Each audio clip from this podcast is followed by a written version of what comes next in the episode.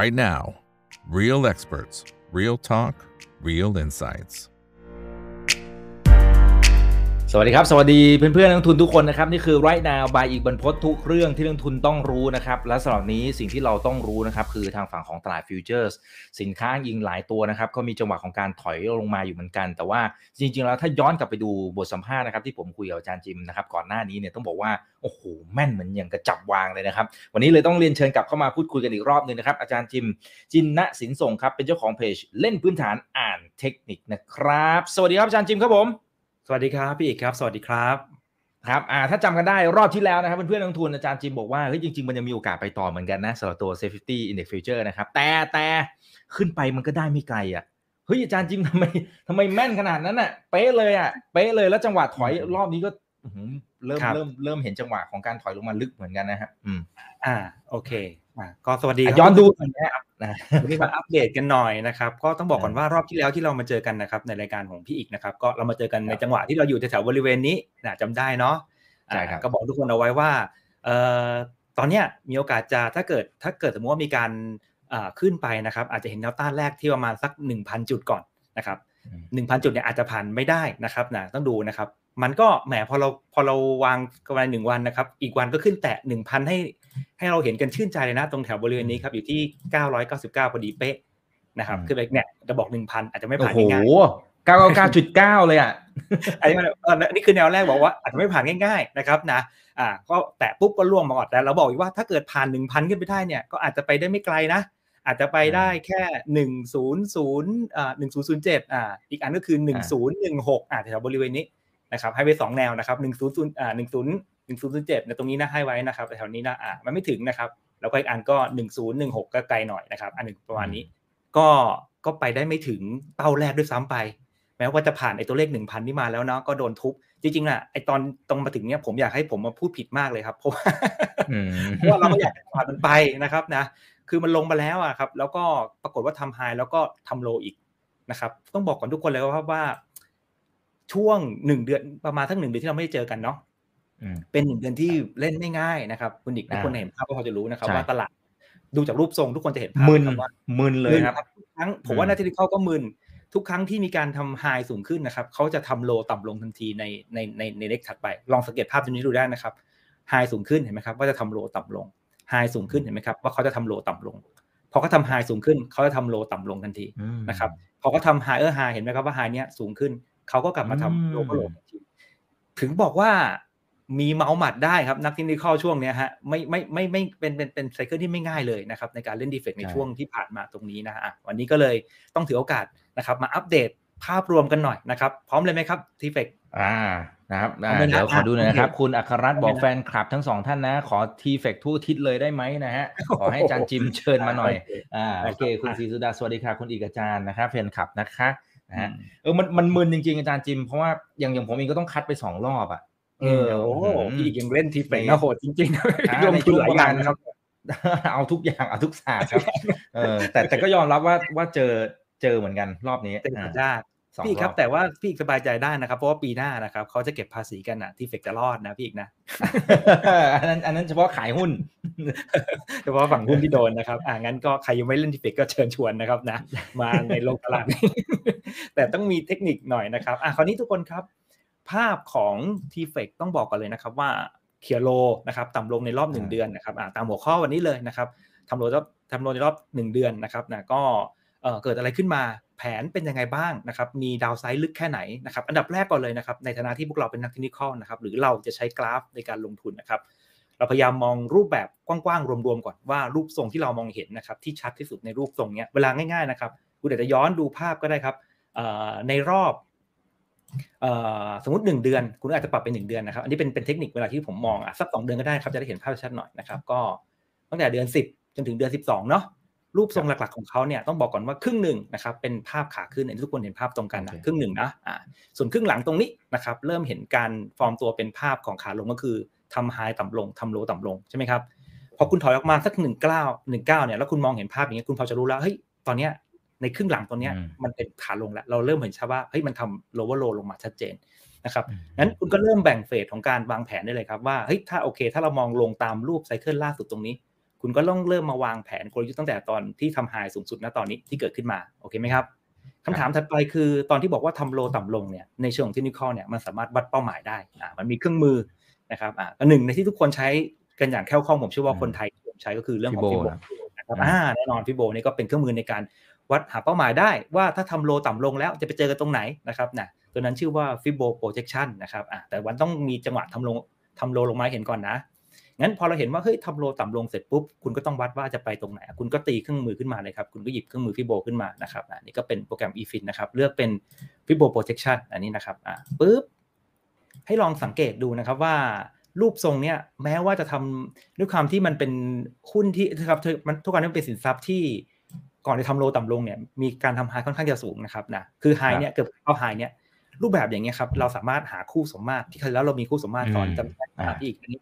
นี่สามารถใช้คู่สมมาตรได้อย่างง่ายๆครับโดยการตีอย่างนี้เลยฮะถ้ารูปทรงที่มันเป็นคล้ายๆพวกดับเบิลบอททอมดับเบิลท็อปอะไรประมาณนี้นะก็คือมีไฮใกล้ๆกันนะครับเราสามารถตีตรงนี้ขึ้นมานะครับจากตำแหน่ง B เนี่ยลากขึ้นไปนะครับแล้วก็อีกอันก็เป็นตำแหน่ง A เนาะเห็นไหมครับว่าเราจะได้อะไรขึ้นมาครับเราจะได้โซนเทรดของราคานะครับอยู่ในโซนนี้นี่คือโซนที่เรียกว่าคู่สมมาตรราคาจะไซด์เวย์ในโซนประมาณนี้นั่นหมายความว่าถ้าราคาหลุดกรอบตรงนี้ไปก็จะยกกรอบไปเล่นล่างถัดไปนะครับสมมุติก่อนนะยังไม่ได้บอกว่าจะเกิดขึ้นจริงนะครับในเชิงเทคนิคเราก็ประมาณการเอาไว้ว่างั้นเราที่เราต้องเห็นตอนนี้คือว่าเฮ้ยถึงแม้ว่าตัวสินทรัพย์เนี่ยจะทำโลต่ำลงก็จริงนะครับแต่มันจะต้องหลุดคู่สมมาตรตรงนี้ลงมาก่อนนะครับเป้าหมายจริงๆมาถึงจะมีการยกดาวไซด์ลงมาในกรอบข้างล่างถัดไปนะครับเราก็วางตัวนี้เอาไว้ให้นะครับปึ๊บนะครับแล้วก็ใส่เลข200ลงไปเมื่อกี้มัน100เนาะตามหลักเทคนิคครับทุกอย่างจะวัดเป็น1ช่วงตัวเสมอเมื่อคุณหลุดลงมาเราก็จะวัดดาวไซด์ลงมาอีก1ช่วงตัวนะครับของเดิมเคยทำไว้แค่ไหนเราก็ลงมา1ช่วงตัวนะครับเราก็ตีกรอบตัวนี้มานะครับความกว้างนะครับของเดิมเคยทำไว้เท่าไหร่นะครับเราก็ลากลงมาไว้ตำแหน่งที่เดียวกันนะครับอันนี้เราจะเรียกว่ากรอบคู่สมมาตรที่เราสอนไปแล้วในคราวที่แล้วนะครับคราวนี้อันดับแรกก่อนเลยทุกคนแม้ว่าทำโลต่ำลงนะแต่อย่าเพิ่งเขาเรียกเครียดไปอย่าเพิ่งรู้สึกว่าแซดหรือว่ารู้สึกว่ากังวลใจไปความกังวลจะเริ่มจริงๆต้องมาต่อเมื่อหลุด972อันนี้คุณเตรียมกังวลได้เลยนะครับเพราะจะเป็นการยกหลุดโลหลุดฐานตรงนี้ลงมาแล้วก็จะลงมามีดาวไซด์ข้างล่างนะครับงั้นในอีกประมาณสัก1เดือนข้างหน้าถ้าเกิดเรายังไม่ได้เจอกันนะครับนะแล้วถ้าหลุด972ปุ๊บนะทุกคนจะต้องเข้าใจตรงกันแล้วนะขอรับข้างล่างเก่งๆนะโซนจะอยู่นี้นะโอเคคราวนี้นะครับเมื่อหลุดแล้วนะครับเราจะมาร์คจุดสัญญาณกลับตัวไว้ตำแหน่งนี้ครับทุกคน977หมายความว่าไงหมายความว่าถ้าเกิดสมมุติว่าภาพหลุดมาอย่างนี้ใช่ไหมครับหลุดมาอย่างนี้เนาะมันก็จะมีแนวต้านที่ห้ามเบรกกลับขึ้นมาก็คือ977เพื่อที่จะรักษาภาพของการลงต่อไปเรื่อยๆประมาณนี้ประมาณนี้นะครับนะแต่ต้องเกิดเหตุการณ์นี้ก่อนนะครับทุกคนงั้นถ้ายังไม่หลุด972อย่าเพิ่งไปเครียดตกใจแล้วถ้าเกิดหลุด972ครับคุณจะเห็น SET Index หลุด1610ด้วยอันนั้นอาจจะตกใจนิดๆนะครับแต่อันนี้เราเล่นหน้าช็อตก็ได้ถ้าหลุดก่อนนะครับแต่ว่าต้องบอกก่อนว่าทุกคนถ้าเกิดคุณจะเล่นหน้าช็อตตอนนี้ผมก็มองดูว่าดาวไซด์อาจจะยังไม่เยอะเท่าไหร่ผมว่ารอหลุดตรงนี้แล้วหน้าช็อตเนี่ยน่าสนใจมากกว่าตรงนี้บางคนอาจจะเริ่มเปิดลองด้วยซ้ำไปนะครับเพื่อจะโฟกัสว่ามีดาวไซด์แค่นี้แล้วก็พอรับได้ในการในมุมลองในแถวบริเวณนี้นะครับอันนี้คือมุมมองกว้างๆก่อนนะคือถ้าไม่เกิดเหตุการณ์นี้ไม่ต้องกังวลก็คือไม่หลุด972ทุกคนสบายใจได้นะครับตัวที่เราช่วงเราไม่เจอกันสบายใจได้นะครับประมาณนี้นะคราวนี้มันมีหลักของในเรื่องเหรียญเวฟที่เราคุยกันที่แล้วนะครับเราลองยกมาตัวอย่างได้ไหมว่าเฮ้ยโอกาสที่จะหลุดมาที่บริเวณนี้มีไหมลองมาดูกันหน่อยเนาะโอเคคือมือ Elliott Wave ครับที่ผมแนะนำทุกท่านไปนะครับในรอบที่แล้วก็คือตัว V Machine ตัวนี้มี Wave อยู่ข้างในนะครับใช้ฟรีนะครับที่บอกทุกคนนะก็ให้ทุกคนสังเกตนะครับว่า Wave Cycle ของการนับลงรอบนี้ครับมันนับขึ้นมาค้างที่บริเวณนับฝั่ง Wave Fibo เนี่ยมันจะไม่เหมือน Elliott ทั่วไปเขาจะนับขึ้นและนับลงเป็น5 Cycle ตลอดไม่มี ABC ลงก็5ขึ้นก็5ก็ง่ายดีนะครับแล้วแต่โปรแกรมนะแต่ละโปรแกรมมันก็จะมีdifferent version ของมันที่ต่างกันแต่เราก็ต้องเข้าใจนิยามของมันนะครับคราวนี้ถ้ามันนับขึ้นนับลงนี้แสดงว่ามันนับ4แปลว่าอะไรครับคุณอีกแต่ว่าเดี๋ยวมันอาจจะมีนับ5ฉลับลงมาได้อีกสักบื้บหนึ่งแต่ว่าตามหลักของตัวเวฟทุกคนจะเข้าใจว่าเวฟ5เนี่ยอาจจะไม่มีโลใหม่ก็ได้งั้นตรงเนี้ยอาจจะมีจังหวะช็อตที่วูบลงมาสักครั้งหนึ่งก่อนนะ ในวีคหน้านะครับอาจจะมีจังหวะช็อตลงมาสักครั้งหนึ่งเพื่อให้มันตรงนี้มันนับเลข5แต่อาจจะมีโลหรือไม่มีโลใหม่ก็ได้งั้นผมบอกได้เลยว่าวีคหน้านะครับอาจจะมีจังหวะปุ๊บลงมาให้ทุกคนโฟกัสในโซนนี้ไว้ดีแล้วกันว่าจะหลุดหรือเปล่าอันนี้คือจุดสำคัญจริงๆในสัปดาห์หน้าว่าเฮ้ยคุณจะลงตรงนี้เพื่อจะพร้อมไปต่อด้านบนหรือคุณจะหลุด 9.2 แล้วคุณจะต้องมาวูบลงเล่นด้านล่างตรงนี้อันนี้คือสัปดาห์หน้าเดี๋ยวได้เจอจังหวะปุ๊บลงมาทีหนึ่งแต่ว่าหลุดหรือเปล่าในอีกเรื่องหนึ่งนะครับประมาณนี้นะนี่คือแผนที่เป๊กครับ1เดือนน่าจะอยู่ประมาณในกรอบเนี้ยแต่ถ้าเกิดสมมุติว่าโชคดีนะครับนะไม่ได้หลุดตรง 9.72 ก็สบายครับยังอยู่ในโซนบนทุกคนยังชิวๆกันได้อยู่นะครับที่เป๊กครับโอเคนะครับอันนี้เป็นแผนนะครับที่เพื่อนๆสามารถเอาไปประยุกต์ลองใช้ดูนะครับลองดูนะโอเคคุณจินนานะครับสวัสดีค่ะทั้ง2ท่านนะครับคุณเต่าสวัสดีครับอาจารย์จิมพี่อีกนะครับโอเคคุณพรเทพสวัสดีครับทักทายเพื่อนๆนักลงทุนทุกคนนะครับโอเคนะครับอันนี้ทางฝั่งของตัว SET50 นะครับขอแถม Go Future หน่อยได้ไหมฮะอันนี้เผื่อว่าช่วงนี้มันเริ่มมาเหมือนกันนะบางจังหวะ Go Future โอเคดีฮะโหนะครับก็มาใช้ได้เหมือนกันมาเปิดโปรแกรมนิดหนึ่งนะครับนะครับอันนี้เป็น Go เนาะครับ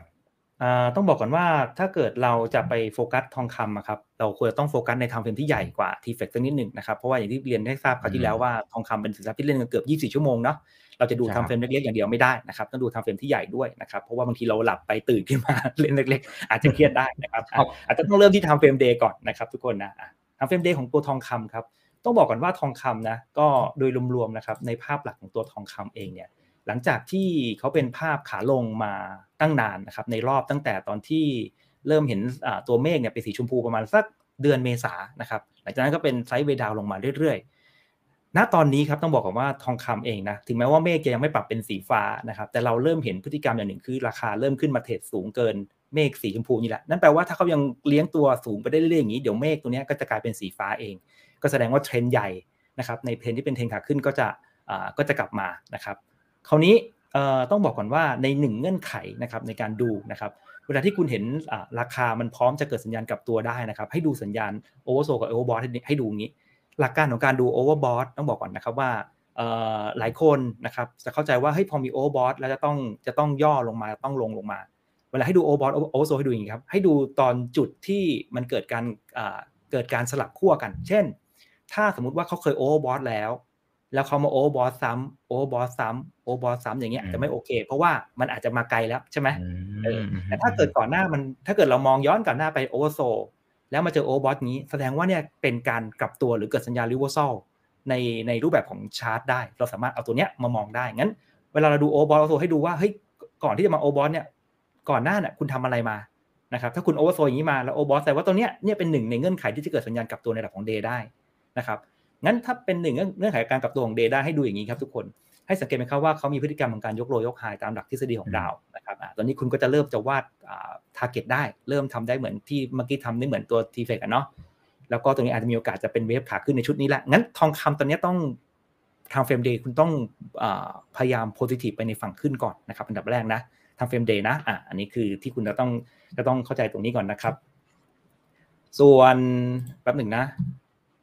ส่วนถ้าเกิดเราจะดู time frame ที่เล็กลงมานะครับจริงๆผมไม่อยากให้ดู time frame ที่เล็กเกินไปเพราะว่ามันจะผันผวนระดับพวกทองคำเนาะควรจะดูประมาณสัก day นี่แหละผมว่าโอเคอยู่นะครับขออนุญาตเป็น day เหมือนเดิมแล้วกันนะพอเราดูเป็น day เสร็จปุ๊บนะครับตรงนี้นะทุกคนใช้หลักการเมื่อกี้เลยนะครับใช้หลักการเมื่อกี้เลยนะครับเรามาลองทำโจทย์ไปด้วยกันนะครับเมื่อกี้เราก็ลองตีใช้ฟิโบนะครับตัวที่ชื่อ projection ใช่ไหมครับนะตรงนี้นะแต่ถ้าเป็นบางเครื่องมือก็อาจจะเปลี่ยนวิธีการเรียกไปนะครับเขาจะชื่อว่า Fibo Extension นะครับตัวนี้นะเหมือนกันนะครับกดเข้าไปนะครับกด1ตำแหน่งนะครับ2ตำแหน่งนะครับแล้วก็3ตำแหน่งคราวนี้รูปทรงเนี้ยเราเห็นภาพชัดว่ามันเป็น Double Bottom ก็คือมีโลเท่ากัน2โลพอเจอรูปแบบทรงแบบนี้ปุ๊บนะครับเราจะไม่ใช้ตัวเลขที่เป็น 160.8 อย่างนี้เราจะไปโฟกัสที่ตำแหน่งเลข2เลยก็คือ1ช่วงตัวเหมือนกันคล้ายๆเมื่อกี้เลยแต่เมื่อกี้สังเกตว่า TFEX มันเกือบจะคล้ายๆ Double Bottom กับ Double Top เห็นไหมครับที่มันมีไฮกับโลเท่ากันนึกไม่ออกแป๊บนึงนะย้อนกลับไปสักทีหนึ่งสังเกตไหมครับว่าตำแหน่ง2ตำแหน่งเนี้ยมันใกล้กันนะครับมันใกล้กันมันก็คล้ายๆเป็น Double Top ได้เหมือนกันนะครับนะเราไม่ต้องไปซีเรียสรูปทรงมากโอ้อาจารย์มันไม่เห็นจะใกล้เลยคือจริงๆแล้วเวลาดูนี่ให้ดูเป็นดีมานด์กับซัพพลาย นะครับให้ดูเหมือนครับว่ารูปทรงที่ใกล้กันคุณสามารถที่จะรวมกลุ่มกันได้นะครับคุณก็จะวาดโซนราคาได้นะครับงั้นตรงนี้เราก็จะไม่สนใจตัวเลขที่เป็น168แม้ว่ามันขึ้นมาจะชนแล้วดูทำท่าทำทางเหมือนจะแบบไม่รอดนะแต่ผมต้องบอกก่อนว่ามันไม่ใช่แนวที่มีนัยยะนะครับเราออกไปได้นะครับนี่ออกไปได้นะแต่เราจะไปโฟกัสในฝั่งที่เป็น1 2อะไรพวกนี้แทนนะครับ1 2แล้วก็แบบ1นะครับ3อันนี้นะครับจะมีโซนทองคำนะครับน่าสนใจประมาณนี้ครับสังเกตดูไหมครับว่าราคาทองคำตรงนี้นะงั้นถ้าจะหาคู่สมมาตรของตัวนี้ทำยังไงครับทุกคนก็ทำอย่างนี้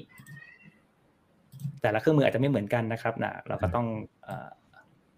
ขออนุญาตเปลี่ยนสีสักนิดนึงนะครับ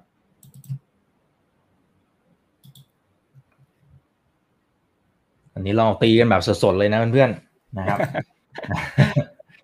ไม่ได้เตรียมกับอาจารย์จิมเลยนะครับคุยกันสดๆอย่างนี้เลยปกติฮะดีครับเราเอาของจริงมานะครับเอาความรู้ของจริง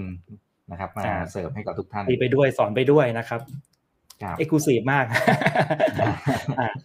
ตำแหน่งครับสังเกตดูให้ดีครับว่าตำแหน่งโซนสีเขียวเนี่ยเรามองเป็น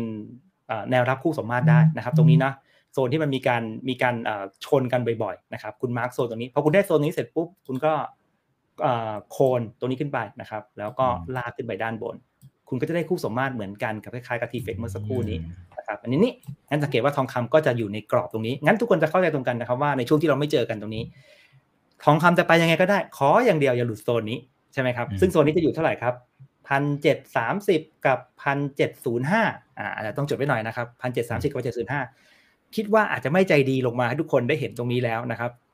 ทองคำนะถ้าดูจากรูปทรงนี้นะอาจจะไม่ใจดีลงมาได้แล้วแต่ถ้าเกิดหลุดแสดงว่านอกจากจะไม่ใจดีแล้วใจร้ายด้วยลมเนี่ยอาจจะพลิกหัวขมำประมาณนั้นเลยงั้นถ้าลงมาก็ถือว่าใจดีมากๆแต่ว่าในชนิดที่เราถือว่าเราจะมองว่าไม่หลุดไว้ก่อนเพราะว่าให้น้ำหนักในฝั่งขึ้นไว้ในรูปทรงนี้งั้นในชนิดที่เนี่ยถ้าเกิดมันฟอร์มตัวเป็นขาขึ้นอ่ะเราต้องมองว่ามันต้องขึ้นต่อไปเรื่อยๆต้องมองในความเป็นเทรนด์เนาะเราจะไม่มองกลับทิศนะแต่ถ้าเกิดแต่เมื่อไหร่ที่มันผิดทางเราจะก็กลับมามองในทางอีกอันทันทีงั้นรูปนี้ก็ต้องมองว่าย่อได้แต่จะไม่หลุดโซนตรงนี้นะครับ 1,730 กับ 1,705 ครับผมสำหรับตัวทองคำนะสำหรับในช่วงที่เราไม่เจอกันนะครับห้ามหลุดแผนมาร์กเอาไว้เลยนะครับหรือจะแคปเจอร์หน้าจอไว้ก็ได้นะเผื่อคนไหนจดไม่ทันนะครับโอเคคุณศรีสุดาอาจารย์แจกของอีกแล้วแหละนะฮะคุณอัครรัตน์บอกว่าขอ BTC ด้วยได้ไหมครับเอา BTC นะครับเอาด้วยเหรอเอาไหมฮะอาจารย์จิมปกติดูไหมครับดูครับดูทุกอย่างโอเคเอาเลยครับช่วงนี้ก็เริ่มดูเหมือนจะเริ่มเด้งขึ้นมาเหมือนกันนะBTC นะครับอันนึงนะมี2ท่านนะครับบอกว่าต้องไปใน Binance นะครับตรงนี้นะครับเลือกตลาดเป็น Binance เนาะได้ครับครับ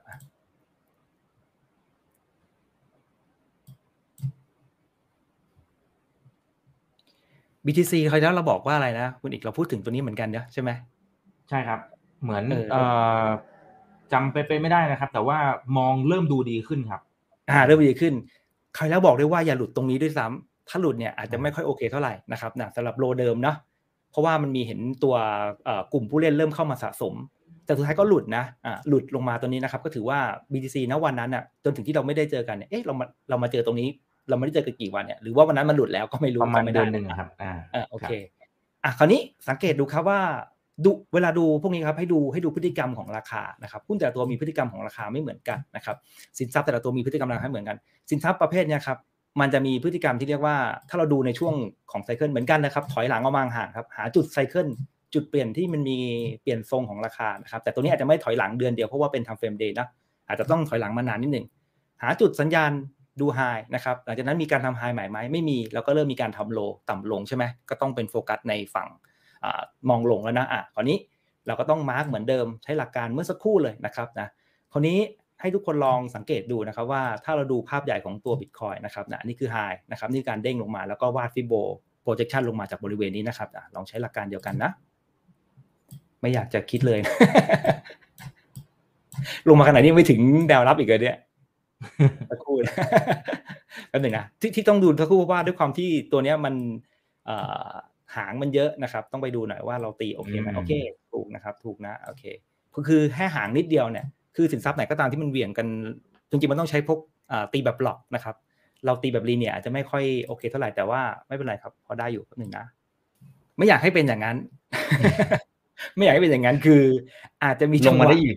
อีกสักวูบหนึ่งนะครับบริเวณนี้นะครับไม่อยากให้เป็นอย่างนั้นก็คือขอให้ผิดแล้วกันถ้าเราเห็นอย่างนี้นะครับ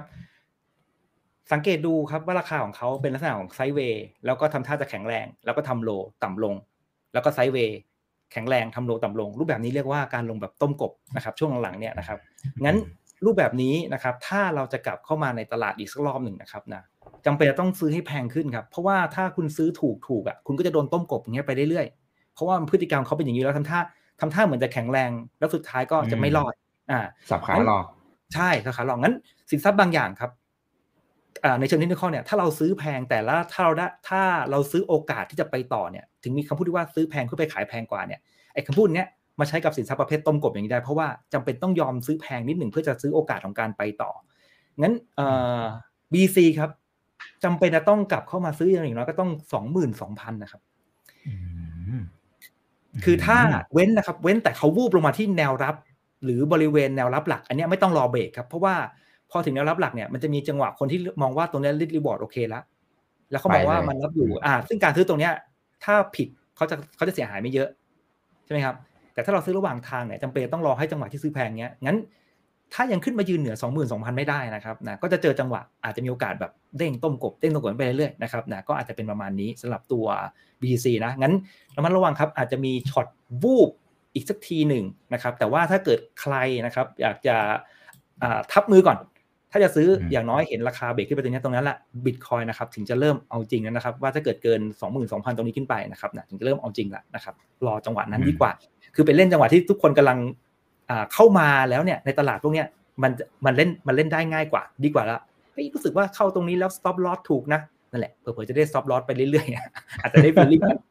นะครับประมาณนี้นะครับรอนิดหนึ่งแล้วกันสำหรับตัว Bitcoin นะครับครับเพราะฉะนั้นใจเย็นๆนะครับใจเย็นก่อนนะครับเพื่อนๆยิ่งช่วงนี้มันจะมีความเสี่ยงเรื่อง counter party risk ด้วยนะครับอีกฝั่งนึงเราไม่รู้เป็นยังไงเขาจะโกงเราหรือเปล่านะครับเพราะฉะนั้นเรามัดระวังด้วยโอเคจริงๆมีอีกหลายสินทรัพย์อยู่เหมือนกันนะครับทั้งค่าเงินบาทน้ำมันแต่ว่าเดี๋ยวอาจจะพักในเรื่องของสินทรัพย์ตรงนี้นิดนึงแล้วก็ย้อนกลับมาดูหน่อยอาจารย์จิมเพราะว่าอย่างอาจารย์จิมเทรดมาค่อนข้างจะเยอะนะครับแล้วก็มีลูกศิษย์ลูกหาเยอะมากๆเลยนะครับบทเรียนอะไรที่อาจารย์จิมได้เรียนรู้จากปีนี้เอาเฉพาะปีนี้ก่อนนะครับที่นี้นะอาจจะฝั่งของได้ก็ได้นะครับได้มันก็เป็นบทเรียนเหมือนกันหรือโดนมันก็เป็นบทเรียนเหมือนกันโอเคครับก็ต้องบอกก่อนเลยครับว่าปีนี้เป็นปีที่ตัวฟิวเจอร์เนี่ยไม่ได้เล่นง่ายจริงๆก็ไม่เล่นง่ายมาหลายปีแล้วแหละนะครับตลาดบ้านเราเนี่ยไซด์เวย์ออกข้างมานานมากๆนะครับแล้วเดี๋ยวขออนุญาตเปิดชาร์ตด้วยนะครับจะได้อธิบายให้ทุกคนเข้าใจนะครับคือพอสินทรัพย์ที่เขาเป็นไซด์เวย์เป็นหลักนะครับผมเองเนี่ยที่ผ่านมานะผมก็จะสอนลูกศิษย์ว่าให้พยายามฝึกเล่น2ข้างนะครับฝึก hedging นะครับเพราะว่ามันไซด์เวย์อยู่แล้วเนอะไหมครับแล้วเราไปลองแกะช็อตเอาบริเวณแนวรับแนวต้านสำคัญคู่สมมาตรเมื่อสักครู่เราก็จะพอเห็นว่า risk reward ควรจะอยู่ฝั่งไหนถ้าหลุดลงมาเราควรจะเริ่ม buy at short นะครับประมาณนี้นึกออกไหมครับขณะเดียวกันถ้าเราติดลองอยู่ก็ไม่มีปัญหาอะไรเพราะว่าเดี๋ยวสุดท้ายพอกำไรฝั่งช็อตมัน cover มันก็จะสามารถที่จะแก้พอร์ตได้สำเร็จที่ผ่านมาผมจะสอนลูกศิษย์ให้เล่น2ข้างประมาณนี้แต่ต้องบอกก่อนว่าที่มาไลฟ์กับพี่อีกรอบที่แล้วนะครับอยู่ๆก็ได้ประกายไอเดียที่แจ๋วมากเลยผมปิ้งขึ้นมาเลยมีคนถามว่าอาจารย์ครับเวลาอาจารย์เก็บของระหว่างทางอ่ะอาจารย์ทำยังไงใช่ๆผมอ่ะต้องใช่ไหมคุณอีกพี่จำได้ไหมทำยังไงคือผมก็แจกตัวไฟล์Money Management Position Setting ให้เพราะผมมาเก็บทีละไม้แล้วก็ปล่อยให้คือหาจุดเข้าที่ได้เปรียบแล้วก็เก็บนะครับแล้วก็คำนวณ position size ซึ่งไฟล์นี้แจกแล้วนะครับใครยังไม่มีจะไปขอทางพี่อีกได้นะครับพี่ก็จะแจกให้อีกละก็คือเราก็จะคำนวณว่าถ้าเราเข้าตรงนี้แล้วจุด exit ที่มีนัยยะอยู่ตรงไหนนะครับอย่างรูปเมื่อสักครู่นี้นะครับสมมุติอย่างรูปเนี้ยสมมุติว่าผมจะเข้าซื้อลองตรงเนี้ยผมก็จะรู้ว่าแนวที่ห้ามหลุดคือตรงนี้ใช่ไหมครับผมก็จะคำนวณว่าถ้าเราซื้อตรงนี้แล้วหลุดตรงนี้เราจะเสียหายเท่าไหร่กี่บาทเป็นจุดที่เรายอมรับแล้วมันจะคำนวณกลับไปว่าจะเล่นได้กี่คอนจำได้ใช่ไหมครับอันนี้คือสิ่งที่เราบอกทุกคนมาแต่พอมีเพื่อนๆนักลงทุนนะครับในรายการพี่อีกถามว่าอาจารย์แล้วอาจารย์เก็บระหว่างทางอ่ะเก็บเพิ่มอ่ะเก็บยังไงผมก็บอกว่าผมอ่ะไม่เคยทำเพราะว่ามันคำนวณความเสี่ยงยากระหว่างทาง แล้วผมก็เป็นคนแบบง่ายๆสบายๆบางทีมันทำยากๆผมก็ก็โยนไปเล่นง่ายๆก็ได้ว่าอะไรอย่างนี้นึกออกป่ะแต่พอคนในรายการพี่อีกถามมาผมผมว่าต้องมีคนทำอย่างเงี้ยเยอะแน่เลยแล้วจุดประกายไอเดียครับผมก็เลยสร้างเครื่องมือให้เจ้าหน้าที่สร้างเครื่องมือขึ้นมาเลยฮะ ว่าถ้าเราจะเก็บระหว่างทางจะทำยังไงต้องขอบคุณพี่อีกมากเลยว่าทำให้เกิดเครื่องมือนี้ขึ้นมาเลยนะตอนนี้นะเดี๋ยวโชว์เลยไหมเอาเลยครับอันนี้จะได้โชว์เลยไหมนะครับเป็นเทคนิคดีๆให้กับเพื่อนๆนักทุนด้วยขอบคุณมากเลยแล้วผมเนี่ยเอาไปลองเล่นดูจากพอร์ตเดโมนะครับแป๊บหนึ่งนะครับเนี่ยคือตัวเนี้ยผมลองรันบนเดโมดูนะครับลองเล่นดูสักครู่นะครับเพิ่งทำเสร็จเมื่อประมาณสักเสาร์อาทิตย์ที่ผ่านมานะครับผมก็ลองเล่นดูเทสเล่นดูแบบพอร์ตเดโมนะแบบว่าเก็บระหว่างทางเนี้ยมันอาจจะดูเยอะหน่อยเพราะมันเก็บระหว่างทางมันก็จะมีแบบว่าคุณอีกคิดภาพดูไหมผมเล่นแบบธรรมดาไม่มีอะไรมากเลยนะย่อซื้อธรรมดาเนี่ยกำไรยังเยอะเลยนี่เดโมนะเดโมก่อนนะเขาบอกไม่ขอจริงนะครับเพราะว่าเดี๋ยวเราเล่นให้ดูว่าเล่นยังไงคือต้องขอบคุณแล้วก็ทำให้ใจเราอะสบายขึ้นด้วยเพราะอะไรพี่ผมจำได้ไหมรอบที่แล้วผมบอกว่าเวลาเราซื้อตู้มหนึ่งเราอะมักจะเชียร์ให้ไปถูกทางเลยใช่ถึงแม้ว่าเราจะรู้อยู่แล้วว่าถ้ามันผิดทางเราจะเสียแค่นี้แต่ก็ไม่วายว่าใจเราจะอยากเชียร์ว่าไหนๆซื้อแล้วก็ขอไปเลยนะถ้าซื้อก็ขอให้ขึ้นถ้าช็อตก็ขอให้ลงเราจะต้อง buy at อย่างนั้นแน่นอนแต่พอมีเทคนิคนี้มาครับพอเราซื้อเสร็จแล้วปุ๊บเนี่ยบางทีเราอาจจะไม่ไปแอดขึ้นเพราะว่าเฮ้ยของมันยังเก็บไม่ครบย่อลงมาลุ้นให้เราลงมาหน่อยลุ้นมันเวิร์กผมก็เลยเฮ้ยโอ้โหต้องขอบคุณนะครับทำตาสว่างมากเลยนี่ผมไปอยู่ไหนมาตั้งหลายปีคำถามนี้คำถามเดียวผมไปสร้างขึ้นมือเลยครับโอ้ดีครับทำไมเราไปเล่นไม้เดียวมาตลอดนะครับคราวนี้เดี๋ยวสอนเทคนิคที่ให้คุณอีกนะครับเผื่อเพื่อนๆอยากลองใช้ดูนะครับอันดับแรกก่อนเลยนะครับอันนี้เป็นตัวดัมมี่ซึ่งไอตัวดัมมี่เนี่ยมันจะวิ่งอยู่ตลอดเวลา24ชั่วโมงนะครับตอนนี้เขาวิ่งอยู่นะครับนะซึ่ง TFEX ปิดแล้วนะเดี๋ยวเราจะเอาเทดัมมี่กันสมมุตินะครับพี่อีกเรามองในมุมของเวฟพี่อีกเห็นไหมครับว่าตอนนี้มันนับ0 1 2 3 4 5เหมือนจะนับลงอยู่ใช่ไหมครับแต่ว่าเราไม่รู้เวฟ5มันจบหรือยังนะถ้าโดยรวมๆเนี่ยถ้าเป็นอย่างเงี้ยผมอาจจะไม่เล่นละเพราะว่าถ้าผมเห็นว่า targetไม่พอหรือถือเป้าหมายไม่พออาจจะเลิกแล้วแต่ว่าในเคสตัวอย่างเราสมมติจะเล่นแล้วกันสมมติผมจะเล่นฝั่งช็อตผมจะเล่นฝั่งช็อตตรงนี้แล้วกันนะครับผมก็จะเด้งช็อตใช่ไหมผมก็จะมองว่าเฮ้ยผมจะขอเก็บของช่วงนี้นะจนถึงช่วงเวฟ4ตรงนี้นะผมก็จะมาร์คโซนแล้วผมจะเก็บช่วงนี้นะครับแล้วผมจะคำนวณความเสี่ยงว่าถ้าสมมติว่าผมเข้าเก็บในช่วงโซนนี้แล้วปรากฏว่าผิดทางผมจะเล่นช็อตใช่ไหมครับปรากฏว่าผิดทางมันขึ้นทะลุไปผมจะยอมเสียหายกี่หมื่นบาทก็จะเหมือนเมื่อกี้เลยสูตรเดิมแต่เพียงแต่ว่ารอบที่แล้วเราเก็บตุ้มเดียวใช่ไหมครับรอบนี้คือมันจะวางไม้ให้เราเก็บตึ๊กแล้วถ้าเกิดผิดทางก็จะเสียหายตามจำนวนที่เราคาดหวังไว้ว่าจะผิดไม่เสียหายไม่เกินประมาณนี้สมมติผมจะลองใช้ดูนะครับยกตัวอย่างเลยสมมตินะครับเรามาร์คโซนนี้ก่อนเราจะเก็บของโซนบริเวณนี้นะครับโซนนี้นะครับประมาณสัก987นะครับถึง987ถึง955นะครับ987ถึง955นะครับผมจะวางโซนเก็บของช่วงนี้นะครับ987นะครับถึง955ตรงนี้นะครับอาจจะมีลงมาหน่อยนะครับผมก็กดตรงนี้ครับปุ่มเดียวนะครับผมจะวางแผนช็อตใช่ไหมผมก็จะใส่ไปครับ987ครับแล้วก็อีกอันหนึ่งคือ955ใช่ไหมผมจะบอกว่าถ้าเกิดผมวางแผนช็อตโซนนี้แล้วปรากฏว่ามันเด้งเกินสูงเกิน987นะผมขอยอม stop loss รอบนี้วันสัก 40,000 เราก็ถ้ารอบนี้โดนเราโดน 40,000 บาททุกคนจะต้องยอมรับความเสี่ยงนี้ได้ก่อนประเด็นแรกคุณจะนี่คุณต้องยอมรับความเสี่ยงให้ได้ก่อนว่าถ้าคุณผิดทางคุณจะโดนเท่าไหร่นี่คือสิ่งที่ระยะบ้านเราที่ผมบอกตั้งแต่คราวที่แล้วละระยะบ้านเราไม่ทำอย่างนี้พอไม่ทำนี้พอผิดทางเราจะรับไม่ได้พอรับไม่ได้คุณจะไม่กล้าคัดนะครับงั้นพอคุณบอกคุณยอมรับยาวเลยเนี่ยคราวนี้ยาวเลยคราวนี้ยาวจริงเลยคราวนี้พอเราบอกว่าเฮ้ยถ้าเราผิดทางเราจะโดน 40,000 บาทคุณรับตัวเลขนี้ได้ใช่ไหมคุณจะวางซอยไม้เนี่ยไม้ละกี่คอนสมมติผมบอกว่าผมจะวางซอยไม้ละ1คอน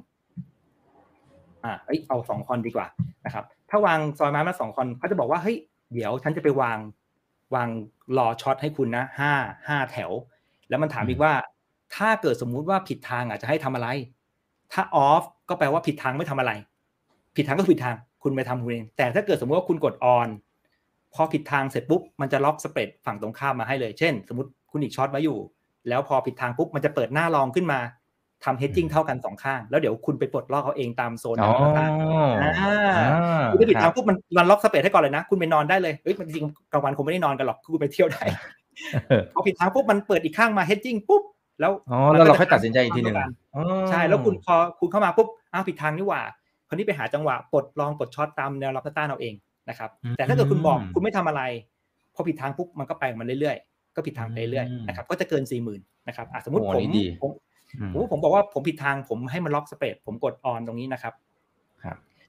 ผมก็จะมากดสตาร์ทตรงนี้ปึ๊บพี่เห็นไหมครับว่ามันไปสร้าง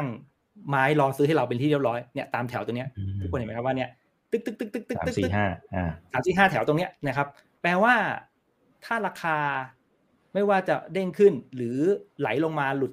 ก็จะช็อตให้ทั้งหมดโซนนี้เป็นโซนเก็บของโดนเส้นไหนเก็บเส้นนั้นเส้นละ2คอนนะครับแต่ถ้าเกิดสมมติผิดทางเกินเส้นด้านบนเนี่ยมันจะเสียหาย 40,000 แต่คราวนี้ถ้าสมมุติว่ามันเด้งขึ้นมา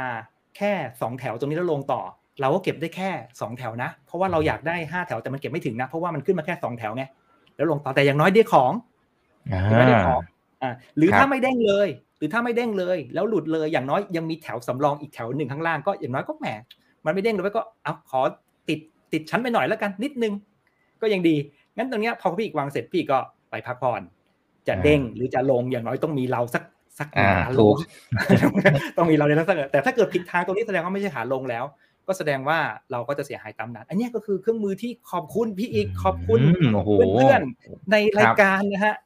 ที่อุตส่าห์แนะนำมาแล้วไปสร้างเสร็จเมื่อวันเสาร์ที่ผ่านแล้วผมเทสปุ๊บปรากฏว่าเฮ้ยผมเทสเล่นดูแล้วผมอยู่ไหนมาตั้งหลายปีวะเนี่ยทำไมผมซื้อทีละไม้ครับกลายเป็นว่าเนี่ยคือแบบโอ้โหกลายว่าเนี่ยตืดๆออกมาเนี่ยเล่นกันแบบผมลองเทสเล่นๆดูเฮ้ยก็โอเคฮะตอนนี้แป๊บนึงนะครับตอนนี้ก็คือมันยังไม่แมทแมทแล้วแมท1อันแล้วนี่เห็นไหมครับพี่อย่างเท่าที่ครับแมทอย่างแป๊บนึงนะน่าจะแมทแล้วเพราะตัวเลขวิ่งแล้วสักครู่นะครับตรงนี้ครับแมทไปแล้ว1ไม้ตรงนี้นะครับตรงนี้นะเซลไปแล้ว2คอนน่าจะเซลตรงนี้ไปคราวนี้เห็นไหมครับว่ามันขาดทุนอยู่มันวิ่งขึ้นอยู่เนาะเดี๋ยวถ้ามันวิ่งไปชนเส้น2เส้น3มันก็แมทก็ได้แต่ถ้ามันขึ้นไปเลยด้านบนจริงๆแล้วอาจจะไม่ถึง 40,000 เพราะว่าไอ้ข้างล่างเนี่ยเราไม่โดนเราเก็บของไม่ครบก็คือเสียหายแล้วก็ 40,000 เป็นตัวแม็กซ์ที่เราคาดหวังว่าประมาณนี้ไม่ควรจะเกินนี้อย่างเงี้ยนี่ก็สบายใจเนี่ยเวลาเราเล่นเงี้ยเราสึกว่าเด้งก็เด้งไปเพราะว่าเรารับความเสี่ยง 40,000 อยู่แล้วไอ้เนี่ยมันจิ๊บๆใช่ประมาณนี้โอ้โหนี่แจ่มมากคุณเอเขาบอกว่าอาจารย์จิมใช้โปรแกรมอะไรครับแล้วไอ้ตัวนี้จะใช้ได้อย่างไรนะครับโอเคต้องสมัครอะไรยังไงถ้าเกิดท่านใดอยากใช้ตัวนี้นะครับขออนุญาตพี่อีกประชาสัมพันธ์ด้วยละกันนะครับก็ไปที่เพจของผมเลยเล่นพื้นฐานอ่านเทคนิคตัวนี้ครับนะก็แจ้ง inbox มาก็ได้ว่าขอใช้โปรแกรมนะครับก็ใช้งานฟรีไม่มีค่าใช้จ่ายนะครับก็ยินดีทุกคนได้ใช้งานตัวนี้นะครับดีครับอันนี้จะได้ช่วยนะครับนักลงทุนให้ผมว่าอย่างน้อยๆคือเราสบายใจอ่ะนะเวลาที่เราลงทุนในลักษณะแบบนี้นะครับโอเคตึ๊ดเห็นตรงกับอาจารย์นะครับคุณ alert นะครับคุณโฟนะฮะบอกว่าแฟนคลับอาจารย์จิมนะครับคุณจังสวัสดีครับโอเคทักทายกันนะครับทีนี้มันก็จะมีหลายๆคนนะครับที่เขาเทรด TFEX เนี่ยแล้วอยากจะปั้นพอร์ตอาจารย์โดยเฉพาะในช่วงตอนเนี้ยทางฝั่งของกระทรวงการคลังเขาเอาแน่แล้วแหละไอ้ฝั่งขายหุ้นเนี่ยที่เก็บภาษีครับทางนั้นคนก็อาจจะเล็งละเฮ้ยถ้างั้นลองมาเล่นสมมุติอยากจะเล่น day trade หรือว่าอย่างน้อยๆคือมาปั้นพอร์ตจากฝั่งเนี้ยฝั่ง TFEX เนี่ยนะครับอาจารย์จิมมีคำแนะนำอย่างไรสำหรับคนที่ประสบความสำเร็จกับคนที่ล้มเหลวมันมีอะไรที่เป็นเส้นบางๆที่ขั้นอยู่โอเคอันดับแรกเลยผมก็จะต้องเตือนเหมือนเดิมนะครับทุกคนครับว่าใน TFEX เนี่ยนะครับนะเรามาเล่นได้2ข้างนะครับนะโอกาสทำกำไร2ข้างแต่ก็อย่าลืมว่ามีโอกาสจะขาดทุนได้2ข้างเหมือนกันนะครับนะกราฟเหวี่ยงนะครับเหวี่ยงแน่นอนสินทรัพย์นี้นะครับบริหารเงินต้นให้ดีๆนะครับนะเล่นให้น้อยก่อนนะครับอย่าเพิ่งเล่นเยอะอย่าเพิ่งหวังรวยเอาหวังรอดก่อนสำหรับคนที่จะเข้ามานะครับหวังรอดก่อนแล้วก็มีเครื่องไม้เครื่องมือที่ดีนะครับจะมีเวลาหรือไม่มีเวลาอันนี้ไม่ใช่ประเด็นละเพราะว่าเดี๋ยวนี้เครื่องไม้เครื่องมือมันช่วยคุณในการบริหารเรื่องเวลาหรือช่วยลดเวลาในการเฝ้าหน้าจอให้กับคุณละแต่ว่า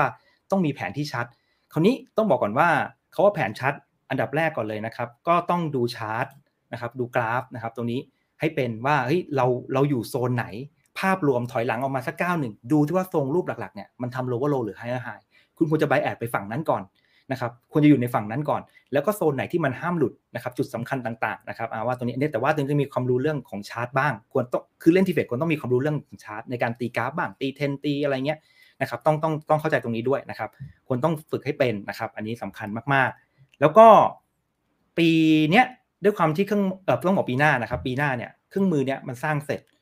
ผมเองก็ได้ไอเดียขึ้นมาเลยนะครับพอสร้างเสร็จไอเดียใหม่ก็ผุดขึ้นมาเลยนะครับขออนุญาตแชร์เลยไหมพี่เอาเลยครับเอาเลยอาจารย์จิมแหมพูดมาขนาดนี้แล้วพูดมาขนาดนี้ต้องแชร์แล้วนะโอ้โหอย่างนี้ต้องแชร์แล้วครับอันนี้ยังไม่ได้ใช้แต่ว่าจะเริ่มปีหน้าหลังจากผมเทสตัวนี้ออกมาสักพักหนึ่งแล้วผมเริ่มเฮ้ยอย่างเงี้ยตลาดไซด์เวย์เราไม่ต้องกลัวเลยเพราะว่าตลาดบ้านตลาดTFEXเนี่ยประมาณ 70-80% นะครับมันจะเป็นไซด์เวย์มันจะมีจังหวะเป็นเทรนด์ให้คุณเล่นอยู่แวบเดียวนะครับแล้วก็จะเป็นไซด์เวย์ใหม่คือจังหวะไซด์เวย์เป็นจังหวะที่เขย่าไว้ทุกคนนะครับขาดทุนแล้วก็พอทุกคนเริ่มขาดทุนเริ่มหมดตัวไอ้จังหวะเทรนด์มันก็จะดึงนักทุนหน้าใหม่ที่เกิดความโลภขึ้นมาให้เข้ามาอีกเข้ามาอีกหน่อยครับงั้นมันจะเป็นจังหวะหมุนอย่างเงี้ยนะครับทำไปเรื่อยๆนะครับงั้นจังหวะนี้เป็นจังหวะที่เขาเอาพวกคุณที่กำไรไอ้ช่วงนี้นะครับให้พวกคุณเสียหายเพราะว่าคุณได้ช่วงนี้มาแล้วเดี๋ยวพอตรงเนี้ยมันสะบัดจนมันโอเคเดี๋ยวมันก็จะมีเทรนด์นะครับคราวนี้พอเรามองรูปแบบกว้างอย่างนี้สิ่งที่ผมมองเลยว่าเฮ้ยถ้าอย่างนี้นะถ้าคุณไซด์เวย์ 70% นะแล้วคุณมีเทรนด์ประมาณ 30% นะจากนี้ไปคุณช่วยไซด์เวย์ให้นานๆเลยเดี๋ยวผมจะทำเงินในกรอบเนี้ยให้ทุกคนได้เห็นว่าเฮ้ยมันทำเงินได้สบายในกรอบนี้แต่ต้องหาโซนให้เจอนะมุดรูปแบบนี้เราได้โซนมาแล้วทุกคนลองวางนี้นะครับผมจะใช้เครื่องมือเมื่อสักครู่นี้นะครับแล้วก็วางโซนในกรอบนี้ผมจะวางโซนนี้ทุกท่านนะครับลองดูนะลองดูไอเดียนี้นะครับต้องบอกก่อนว่าไอเดียนี้ทำปีหน้านะเดี๋ยวปีหน้าเอาพอร์ตมาลองดูว่าทำแล้วมันเวิร์กหรือเปล่านะโอเคคราวนี้ลองดูก่อนว่าบายไอเดียนี้หรือเปล่านะครับอันดับแรกก่อนเลยถ้าราคายังคงอยู่ในกรอบนี้ไม่มีเทรนด์ตรงนี้เล่นยากเนาะแต่สำหรับเราถ้าเล่นเมื่อกี้เราจะไม่กังวลใจเราจะรอแค่ว่าโซนนี้เราจะเรียกว่าโซนซื้อนะครับก็คือโซน1ใน3ตรงเนี้ยของฟิโบกับโซนด้านล่างคู่สมมาตรเนี่ยเรามองว่านี่คือโซนซื้องั้นทุกคนต้องเข้าใจตรงกันว่าด้านบนตรงเนี้ยเราจะเรียกว่าโซนช็อตหรือโซนขายนะครับโซนช็อตเนาะอันนี้คือโซนลองเนาะอันนี้คือโซนช็อตนะพอได้โซนแล้วทำยังไงพี่อีกก็ไปตั้งในเครื่องมือเมื่อกี้เราได้โซนแล้วไงใช่ไหมโซนเนี้ยลงมาเลยเดี๋ยวฉันทยอยลองเองไม่หลุดโซนฉันไม่เสียหายเท่าเกินความเสี่ยงฉันรับได้แล้วก็ยังคงอยู่ไซด์เวย์ถ้าหลุดโซนฉันก็เล่นฝั่งช็อตเลยงั้นโซนเนี้ยลงมาเลยฉันทยอยลองแต่ถ้าเบรกขึ้นมาหลายด้านบนเสร็จชั้นกำไรนะครับเหมือนกันขึ้นมาด้านบนชั้นทยอยช็อตถ้ายังไม่เบรกแล้วลงมาเรื่อยก็เสร็จชั้นเหมือนกันนะครับงั้นอันเนี้ยเราจะตั้งโปรแกรมเมื่อกี้มันสามารถตั้งโซนเนี้ยโซนลองกับโซนเนี้ยโซนช็อตค้างไว้ได้เลยพี่เพราะว่าถึงแม้ว่าTFEXเราจะเล่นในสัญญาซีรีส์เดียวกันไม่ได้เนาะอันนี้ก็ไปเล่นฝั่ง Z ก็ได้อันนี้ก็ไปเล่นฝั่ง S2 ไป HP หน้าก็ได้ใช่มั้ยครับนะก็ฝั่งนี้ตั้งลองฝั่งนี้ตั้งช็อตแล้วโปรแกรมมันก็จะค้างเอาไว้อย่างเงี้ยเป็นโซนอย่างเงี้ยเป็นแถวๆเมื่อสักครู่เนี่ยฉันก็ลองเป็นยัน5แถวเงี้ยอีกลองแล้วข้างบนก็เป็นยัน5แถวบางช็อตเงี้ยแล้วมันก็ขึ้นไปแล้วแถมพอกำไรพี่อีกเอามือไปกดปิดได้อย่างเงี้ยพี่เห็นไหมครับอย่างเงี้ยรู้พี่เห็นไหมว่าตอนนี้มันยังไม่กำไรเนาะสมมุติว่ามันกำไรอยู่เนี่ยพี่อีกเอามือกดปิดตรงนี้ไปครับไอ้5แถวเนี้ยไม่หายไปนะมันก็ยังตั้งรอซื้อคุณอีกคุณอีกไม่ต้องไปตั้งใหม่สมมติคุณอีกกำไรแล้วคุณอีกอยากผมไม่ต้องเสียเวลาเพราะปิดเนี่ยเอาค่ากาแฟเงี้ยมันตั้ง5แถวนี้ไปแล้วใช่ไหมครับก็คือมันคือโซนซื้อของเราไงซึ่งนี่มันคือโซนช็อตนะครับโทษทีนะครับสมมติว่าโซนสมมติว่านี่กำไร 2,000 พี่กดปิดปั้งเก็บตังค์มา 2,000 อันนี้กำไร 1,000 ปั้ง 1,000 มันก็ยังคงอยู่5แถวเหมือนกันเดี๋ยวมันโดนมันก็ช็อตให้อีกงั้นระหว่างเนี้ยเราเข้ามาดูหน้าจอแม่วันนี้อยากจะเก็บตังค์เก็บแคชก่อนดีกว่าเว้ยเก็บเข้ากระเป๋าก่อนนะครับไอ้เนี่ยก็ยังตั้งรอช็อตมาให้อยู่ดีมันจะเลิกเฝ้าก็ต่อเมื่อมันเบรกโซนออกไปพี่พอมันเบรกโซนเมื่อไหร่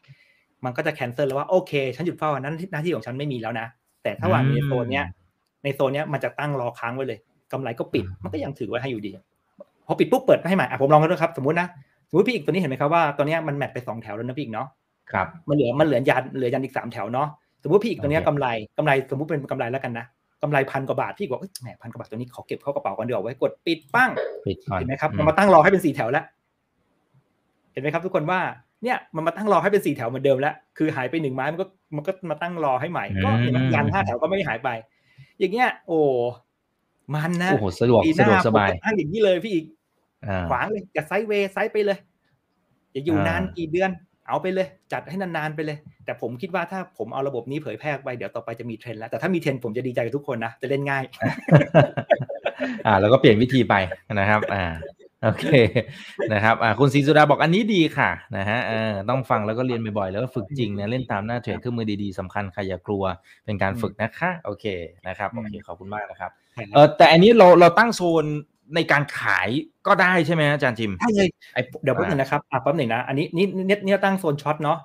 เราก็จะตั้งโซนลองแต่ว่าด้วยความที่อันนี้มันเป็นซิมโบลของตัวที่เป็นเดโมของที่เป็นของจริงอ่ะเราต้องตั้ง2ซิมโบลครับคุณนิกคือเราต้องเล่นแซดตัวเนี้ยสมมติว่าแซดตัวนี้นะครับเราเล่นเป็นลองเราก็ต้องไปดูให้เดี๋ยวเราต้องไปดูโซนเมื่อกี้นี่เราจะตั้งโซนลองนะครับผมก็จะมองลองไว้ว่าตั้งแต่ตอน9-7ผมอาจจะปัดนิดหน่อยนะเพราะว่าอาจจะสะบัดหางผมมองว่า970ถึง985ผมจะตั้งอยู่ในโซนลองผมอันเนี้ย970 985งั้นเท่าระหว่างอยู่ในโซนเนี้ยเดี๋ยวมันก็จะลองแล้วพอจังหวะพอกำไรพี่ก็กดปิดได้พี่จำได้ไหมพอกำไรหนึ่งก็กดปิดได้เราก็เก็บค่ากาแฟไปมันก็ยังตั้งอยู่เนี้ยถ้าอยู่ในนี้เราก็สบายขออย่าหลุดโซนแล้วกันถ้าหลุดโซนก็จะเสียหายตามที่เรา expect เอาไว้ว่าเราจะขาดทุนงั้นพอเราตั้งโซนลองตรงเนี้ยในฝั่งแซดพี่ก็ต้องไปเปิดอีก1ซิมโบลขึ้นมาแต่ว่าตอนนี้ชาร์ตตัวเลขจะไม่เหมือนกันอาจจะเป็นตัว H23 แต่วิธีการตีก็เหมือนกันลองเลยไหมเอาเลยครับจัดเลยครับวันนี้ก็ต้องลองอยู่แล้วใช่ไหมมาขนาดนี้แล้วต้องลองครับมาขนาดนี้ก็ต้องลองอยู่แล้วนะเอาไอ้หมดทุกเคสเลยนะโอเคก็หนึ่งอันนี้คือแซดนะครับผมก็แค่เปิดชาร์ตขึ้นมาใหม่ครับผมก็นิวแป๊บนึงนะครับ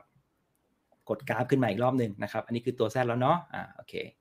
ผมก็แป๊บหนึ่งนะมันน่าจะโคลนได้แป๊บหนึ่งนะครับกดเลือกตรงนี้เรากดโคลนมาเลยนะครับโอเคเดี๋ยวแป๊บหนึ่งนะครับผมจะแยกออกมาเป็น2ฝั่งเพราะนี่เราจะเล่น2ซีรีส์แล้วเนาะครับตัวเลขก็ไม่ตรงกันนะทุกคนจะสับสนนะครับเล่นฟิวเจอร์บ้านเรายังไม่อนุญาตให้เล่นซีรีส์เดียวกันในฝั่งรองและฝั่งช็อตงั้นถ้าสมมุติว่าเราบอกว่าซีรีส์ของ Z เนี่ยเราจะเล่นฝั่งรองคุณก็ต้องดูตัวเลขของฝั่งรองนะจากนั้นคุณก็เปิดซีรีส์ของตัว H นะครับ S50 นะครับแล้วก็ H2-3 เนาะมันก็จะทรงเหมือนกันแหละครับรูปทรงของกราฟนะเมื่อกี้เราตียังไงเราก็ตีแบบเดียวกันนะครับคราวนี้เราก็ตีอย่างนี้แต่อันนี้อาจจะไม่ต้องตีไปถึงเมื่อสักครู่เราอาจจะตีให้ดูแค่โซนแนวต้านพอเพราะทุกคนรู้แล้วว่าเราเล่นฝั่งรองที่ฝั่งของตัว Z เราก็จะเล่นตัวนี้ครับเราเล่นฝั่งรองที่ฝั่งนี้เราจะเล่นฝั่งช็อตตรงนี้ฝั่งช็อตครับเราก็จะรู้แล้วว่าโซนของการช็อตอยู่ตรงนี้นะครับคู่สมมาตรเนาะอันนี้ก็จะเป็นตรงนี้เนาะแต่เราไม่ได้สนใจเราแค่บอกว่า2ชาร์ตเนี่ยตีเหมือนกันแต่ว่าตัวเลขไม่ตรงกันเพราะคนละซีรีส์งั้นตรงเนี้ยครับไอ้นี้เราจะเล่นลองข้างนี้ไอ้เนี้ยเราจะไบแอดช็อตข้างนี้นะครับคราวนี้โซนตัวเลขมันจะต้องเอาของฝั่งนี้นะนี่อยู่ที่994ถึง998แต่เวลาผมเล่นผมจะบวกนิดหนึ่งขึ้นไปเพราะบางทีหางมันสะบัดขึ้นไปโดนอาจจะบวก 3.5 จุดแล้วแต่เราเพราะมันเล่นเป็นโซนอยู่แล้วนึกออกมันไม่ได้แบบซีเรียสอะไรอยู่แล้วคุณก็อาจจะบอกว่าเฮ้ยตรงนี้มัน998ใช่ไหมขอเป็น1005แล้วกันอันนี้เป็น994งั้นคุณก็ไปวางในโปรแกรมเมื่อสักครู่นี้ที่994ถึง1005ให้วางเป็นฝั่งช็อตมันก็จะสร้างออกมาแต่ว่าเป็นคนละซิมโบลกันนะซิมโบลฝั่งนี้เล่นลองรอซื้อซิมโบลนี้เล่นฝั่งช็อตรอขายตั้งค้างไปงี้เลยมันก็จึ้งจังในโซนนี้อย่าหลุดแล้วกันเอาเงี้ยผมก็เลยมองว่าถ้าเจ้ามือบ้านเรามันซาดิสนักไซด์เวย์ 80% 70% นักเดี๋ยวเราสร้างโซนเนี้ยแล้วก็ขอให้อยู่ในโซนเนี้ยอย่าออกมาแล้วกันไซด์เวย์ก็ไซด์เวย์ไปไม่ว่าละเอาให้เต็มเหนียวจะไปไหนก็ได้ ตามสบายเลยนะครับตามสบายเลยนะครับนะคราวนี้ก็จะเป็นแผนของเราในปีหน้าต้องขอบคุณพี่อีกแล้วขอบคุณเพื่อนๆในรายการด้วยนะครับคุณจริงๆนะครับโอ้โหให้เครื่องมือมาแบบให้เราไปพัฒนาเครื่องมือมาเดี๋ยวอาจจะต้องมีเรื่อยๆนะฮะเดี๋ยวต้องเชิญอาจารย์จิมมาเรื่อยๆเหมือนกันนะครับคุณจินนี่นะบอกว่าอยากทำอะไรไหมมีคอมเมนต์อยากทำอะไรไหมลองจุดไอเดียมาหน่อยได้ครับเดี๋ยวผมลองไล่ดูนะโอเคนี่คุณจินนี่บอกว่าอาจารย์จิมหนูขอโทษนะคะครั้งที่แล้วเนี่ยพูดชื่อคู่สมมาตรผิดไปนะโอเคน้องบอกว่าคู่อะไรนะคู่สมมาตรน้องบอกจำได้แล้วแต่ผมบอกโอเคคู่สมมาตรนั่นแหละขอบคุณมากเลยครับครับผมโอเคคุณอาตินันนะครับบอกว่ามันคือการ square position เองใช่ไหมคะใช่ครับแล้วก็ถ้าสมมติว่าหลุดโซนก็บอกคัดแล้วก็แคชที่เก็บได้ในโซนมันคุ้ม risk reward ratio ดูอย่างนี้เลยใช่เลยครับก็คือ คือพูดง่ายคือถ้ามันอยู่ในโซนเราอ่ะเสร็จเรารูปแบบเนี้ยคุณจะวินอยู่แล้วเพราะมันอยู่ในโซนอยู่แล้วมันไม่ได้ออกโซนคุณไปเลยใช่ไหมครับถ้าคุณเก็บในโซนนี้คุณเก็บลองไม่หลุดลองขึ้นคุณก็กำไรใช่ไหมแถมในโซนเนี้ยคุณสามารถ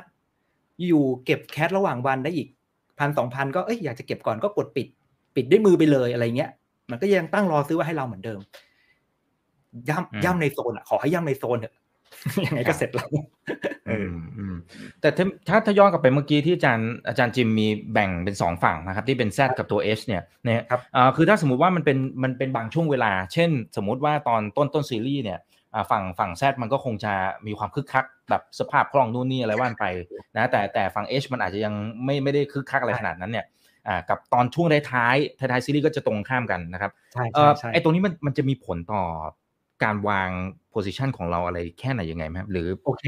อันนี้คำถามดีมากเลยฮะแล้วก็ทุกคนเล่นฟิวเจอร์น่าจะเข้าใจประเด็นนี้แล้วเป็นประเด็นที่เรียกว่าทุกคนจะรู้ว่าเวลาที่เราเล่นอ่ะแต่อันดับแรกก่อนเลยนะครับไอเรื่องของความผันผวนตรงเนี้ยหรือวอลลุ่มนะครับปกติ2ซีรีส์ที่ติดกันเนี่ยจะเป็นวอลลุ่มที่โอเคถือว่าไม่น่าเกลียดมากนะครับคือไม่ใช่เป็นแบบว่าเป็นไปตัวถัดไปไกลๆหน่อยไกลๆไม่ใช่งั้นไม่โอเคต้องเป็นซีรีส์ปัจจุบันแล้วก็เน็กถัดไปถือว่ามีสภาพคล่องที่ถือว่าใช้ได้ไม่ได้น่าเกลียดอย่างหนึ่งเพราะว่าคนเล่น hedging นะครับเยอะบ้านเราก็มีคนเล่น hedging เยอะนะครับเขาก็เล่น2ขาอยู่แล้วก็คือไป next series ถัดไปอยู่แล้วนะครับแต่ว่าในช่วงปลายๆนะครับที่มันจะมีการ roll over สัญญานะครับนะตรงเนี้ยแผนเนี้ยอาจจะไม่ work งั้นถ้าใครจะใช้แผนเนี้ยนะครับอาจจะต้องรอให้หมดซีรีส์ตัว Z นี้ไปก่อนนะครับแล้วไปรอ next ตอนรอบหน้าอันนี้น่าจะโอเคกว่านะครับก็ต้องเนี่ยปัญหาเนี่ยพี่อีกต้องไปขอให้ทางตลาดให้เขาเล่นฝั่งช็อตกับลองให้ได้ในซีรีส์เดียวกันถ้าทำได้จะลดปัญหานี้ไปเลยพี่อีกนะครับอันนี้ต้องช่วยทุกคนขอได้ครับแต่เขาคงไม่อนุมัติครับอาจารย์จิมโอเคเดี๋ยวขอดูหน่อยตึ๊ดrisk reward นะครับอาจารย์จิมช่วยโชว์ให้ดูหน่อยได้ไหมครับว่าคำว่าคุ้มไม่คุ้มในสไตล์ของอาจารย์จิมเนี่ยดูอย่างไรคุณอตินะครับพี่อตินี่ใช่พี่อตินั่นไหมคนละคนไม่ใช่ครับไม่ใช่ครับโอเคอันดับแรกเซียนครับอันนั้นระดับเซียนแล้วครับโอเคไปถึงอติพี่อติหยวนต้าใช่ไหมครับเคยเจอกระทิงโอ้เซียนจริงฮะได้มีโอกาสได้คุยกันเทศของจริงนะฮะโอเคคราวนี้เมื่อกี้ถามว่าประเมิน risk reward ใช่ไหมครับนะอันดับแรกก่อนเลยนะครับต้องบอกก่อนว่าเวลาที่เราจะเริ่มประเมิน risk reward เนี่ยเดี๋ยวนี้ถ้าเราจะดูเนี่ยอันดับแรกก่อนนะคุณจะตอบคำถามเขาว่า risk reward ได้คือคุณจะต้องรู้จุด exit กับจุด target คุณถึงเข้าใจคำว่า risk reward ใช่ไหมก็คือ exit ก็คือจุดที่เรา stop loss กับ target ที่มันจะไปถึงถูกไหมครับ stop loss เมื่อเสียหายเท่าไหร่กับเมื่อไปถึงเท่าไหร่ตรงเนี้ยจะได้ว่าเฮ้ยมันคุ้มค่าที่เราจะเข้าไปตำแหน่งนี้ไหมนะครับงั้นคนที่จะประเมิน risk reward ได้อันดับแรกกันเลยนะก็ต้องมีเครื่องมือที่คุณต้องเข้าใจเครื่องมือที่เป็นตัว Fibo ตัวเนี้ยเป็นตัวที่ง่ายสุดเพราะบอก exit ได้แล้วก็บอก next target ได้ก็จะประเมิน risk reward ได้งั้นจังหวะเนี้ย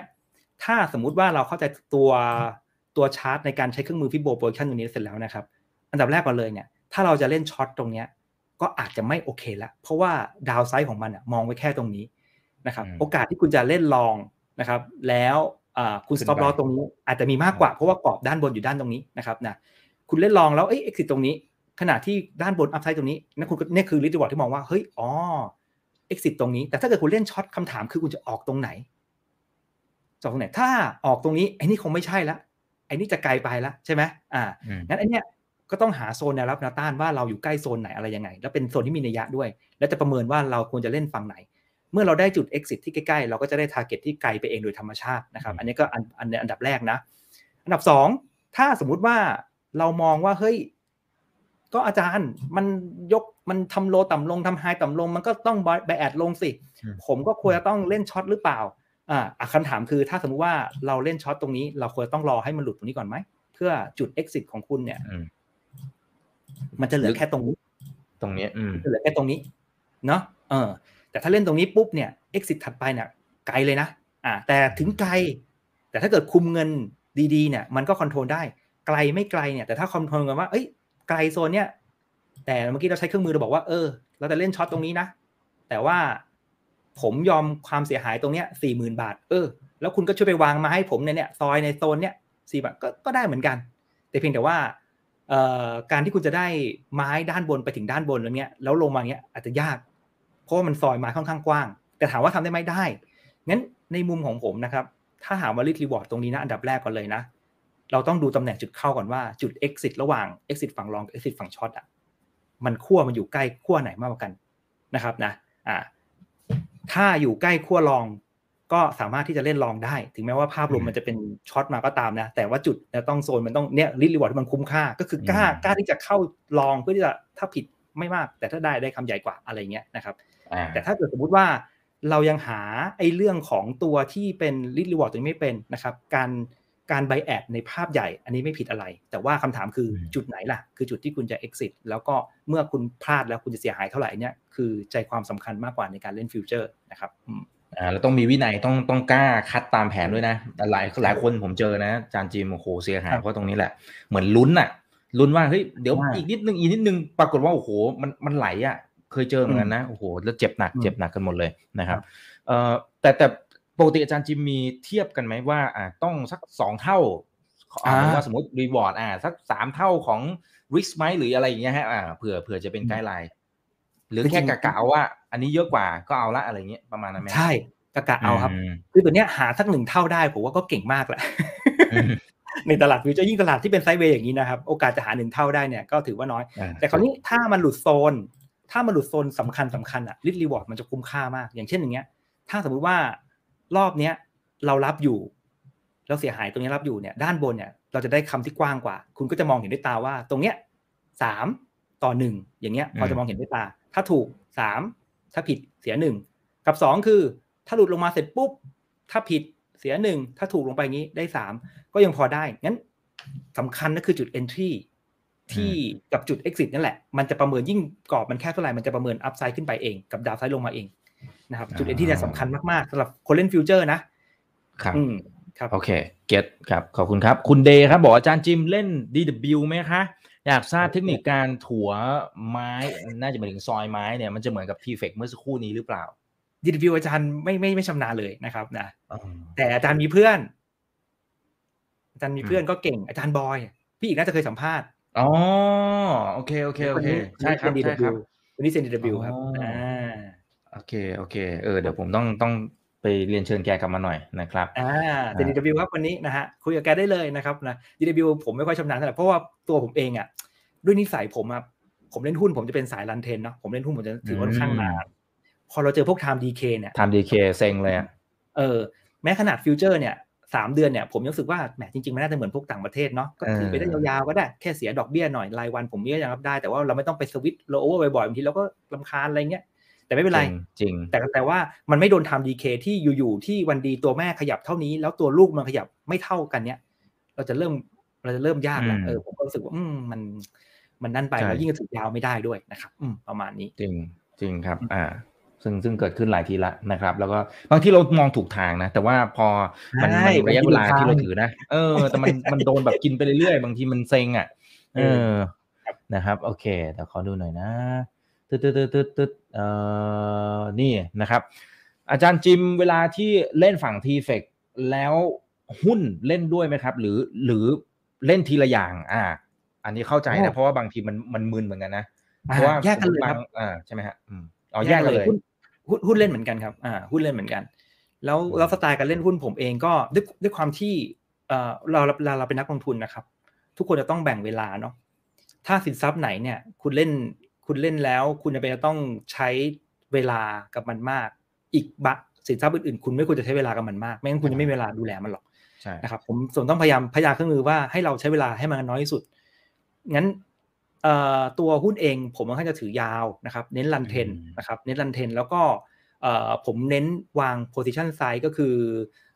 เราเมื่อเราเข้าไปในตัวนั้นแล้วนะครับนะเราก็จะดูว่าถ้ากราฟมันเปลี่ยนทรงเนี่ยเราจะเสียหายเท่าไหร่ก็เหมือนคล้ายๆ TFEX แล้วเราความเสียหายนั้นเสร็จแล้วปุ๊บเราก็ซื้อไปแล้วก็รันเทนแล้วก็ให้เครื่องมือมันเฝ้าตอนรันเทนไม่ต้องเฝ้าแล้วคือผมอ่ะจะหาหุ้นเองแอคชั่นเองแล้วก็วางมันนี่เป็นเดเมนเองแต่เมื่อซื้อเสร็จแล้วเราจะปล่อยให้ระบบมันจัดการเช่นถึงเป้า take profit stop loss หรือว่ารันเทรนอันนี้ปล่อยให้ระบบทำงั้นความเหนื่อยของผมในฝั่งหุ้นจะอยู่แค่หาหุ้นที่ดีซื้อเท่าไหร่ออกตรงไหนแค่นั้นเองที่เหลือผมจะปล่อยแล้วนะครับไม่งั้นเราต้องใช้เวลามันเยอะเกินไปใช่แล้วกลายเป็นว่าถ้ามันเจอตลาดที่มันผันผวนจริงบางทีเราพังทุกสินทรัพย์เลยนะถ้าเรามัวแบบไม่ได้วางแผนดีๆเนี่ย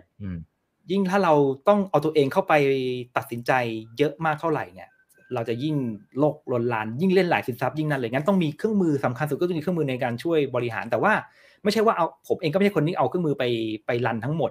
มันจะเหมือนเป็นไซบอร์กนิดหนึ่งคือตัวผมอ่ะจะมีส่วนร่วมบางส่วนแล้วผมก็จะปล่อยให้ระบบทำงานบางส่วนอะไรที่เหนื่อยที่สุดผมจะให้ระบบทำอะไรที่เหนื่อยสุดในการเทรดรู้ไหมครับทุกคนก็คือเรื่องของการเฝ้าหน้าจอใช่ไหมถ้าเราตัดเรื่องการเฝ้าไปได้พี่อีกแล้วพี่อีกเอาพลังของพี่อีกเอาความสามารถของเราเนี่ยไปหาหุ้นไปหาจุดเข้าหาอะไรพอแล้วเราเหนื่อยแค่นั้นพอแล้วเมื่อซื้อไปแล้วผมจะปล่อยให้ระบบทำทั้งหมดงั้นฝั่งซื้อฝั่งเลือกจะเป็นผมแต่ว่าตอนถือกับตอนขายผมจะให้ระบบจัดการครับโอ้โหอันนี้ดีอันนี้ไอเดียที่ดีมากนะครับ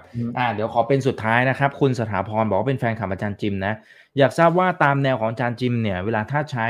Alligator นะครับการที่ราคายืนเหนือ Alligator 3 เส้นได้เนี่ยคือยืนยันกลับตัวแล้วก็เปิดลองแล้วเราจะ stop loss ตอนไหนดีครับน่ารักมากแฟนแน่นอนนะฮะถ้าถาม Alligator นี่ก็ต้องAlligator คือตัวนี้นะครับของ e-finance ไทยนะครับก็จะเป็น3เส้น3เส้นที่เป็นเส้นเห็นกันเนาะแป๊บนึงเดี๋ยวผมขออนุญาตเปลี่ยนสีหน่อยนะครับเพราะว่าหน้าจอมันดำเวลาออกหน้าจออาจจะนี่หน่อยผมก็ทีนี้ปกติมันจะใช้3เส้นแต่ขออนุญาตเป็นสีเดียวกันไปเลยนะครับตรงนี้นะครับตัว Alligator นะครับผมขออนุญาต remove ตัวถูกไปให้เราเห็นรูปทรงของราคาโซน3เส้นจริงๆแล้วการใช้เส้นค่าเฉลี่ย3เส้นอ่ะผมว่านักเทคนิคบ้านเราหลายๆคนก็ชอบใช้อาจจะเป็น EMA 10 20 80อะไรพวกเนี้ยที่เขาจะชอบใช้กันนะครับแล้วแต่คนชอบใช้เนาะแล้วเขาก็จะเอามาเรียง3เส้นกันแต่คราวนี้มันจะมีตัวหนึ่งที่เป็นสำเร็จรูปอยู่แล้วก็คือชื่อ Alligator นะครับตัวนี้นะครับ Alligator นะครับเวลาผมดูก็ง่ายๆจะเกิดสัญญาณรีบาวเนี่ยผมก็จะมองว่าราคาเนี่ยสมมุติว่ามันไหลหลุด3เส้นลงมาเนี่ยแล้วปรากฏว่ามันวกกลับขึ้นมาสูงกว่า3เส้นได้เนี่ยถ้าเกิดคุณจะ buy at long ที่ตำแหน่งเนี้ยคุณก็ต้องใช้โลเดิมในการที่จะ exit หรืออาจจะบวกลบนิดหน่อยจากบริเวณโลเดิมหรือพูดง่ายคือเนี่ยเรามองว่าเนี่ยคือสัญญาณรีบาวการรีบาวห้ามทำโลใหม่เนาะงั้นก็แสดงว่าถ้ามันทำโลใหม่ก็แสดงว่ามันเป็นแค่เด้งต้มกบธรรมดาอันดับแรกก็ต้องเชื่อก่อนว่าสัญญาณรีบาวมาแล้วไม่ควรจะทำโลต่ำลงอันนี้ก็เล่นประมาณนี้เหมือนกันครับพอหลุดลงมาที่3เส้นตรงนี้คุณจะ buy at หน้าช็อตคุณก็วาง exit ไปด้านบนอย่าให้มันทะลุขึ้นไปด้านบนนะครับก็ buy at หน้าช็อตไปนะครับตามนี้นะสังเกตดูว่าตรงเนี้ยมันก็ไม่ได้ขึ้นมานะครับตรงเนี้ยมันขึ้นไหมขึ้นมายืนเหนือแล้วก็แสดงว่าถ้าคุณจะ buy at หน้าลองคุณก็ไม่ควรจะให้มันต่ำกว่าโลเดิมประมาณนี้อันนี้ก็แม้แล้วก็บอกอาจารย์โอ้โหดูง่ายจังเลยมันมีตอนยากก็มีไปดูหน่อย ไอตอนยากมันก็มีนะครับนะโอ้อาจารย์มันใช้ง่ายจริงๆนะนี่เอาตอนยากให้ดูแล้วกันอันนี้ง่ายไม่ได้มันง่ายนะครับอันนี้ดูตอนยากดูยากกันนิดหนึ่งเวลาที่ผมจะเล่นช็อตเล่นลองผมจะดูแท่งเทียนด้วยถ้าสมมติจะใช้อินดิเคเตอร์ตัวนี้นะถ้าจะช็อตอย่างนั้นก็ต้องเป็นแท่งสีแดงเนาะถ้าจะลองก็เป็นแท่งสีเขียวเนาะอย่างเงี้ยถ้าหลุดมาเป็นแท่งสีเขียวเนี่ยผมอาจจะไม่ช็อตอาจจะรอแดงก่อนอาจจะช็อตแท่งนี้คุณก็อาจจะต้อง buy at ตรงนี้ห้ามผ่านใช่ไหมคุณก็ช็อตไปนะครับมันก็จะมีจังหวะวูบไปไม่รู้โดนหรือเปล่านะครับสมมติไม่โดนหรือโดนก็มีจังหวะที่ลงมาอันนี้เล่นยากไงถึงบอกว่าตอนนี้เป็นตอนเล่นยากที่สะบัดขึ้นสะบัดลงอะไรเงี้ยนะครับอันนี้ก็จะมีช็อตยากของมันเหมือนกันงั้นเวลาโด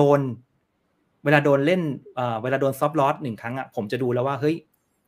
โมเมนตัมมันจะเชนทิศทางหรือเปล่าเพราะว่าถ้าสมมติมันหลุดลงมาเงี้ยใช่ไหมครับมันควรต้องวิ่งลงเนาะแต่พอมันกลับขึ้นไปได้เนี่ย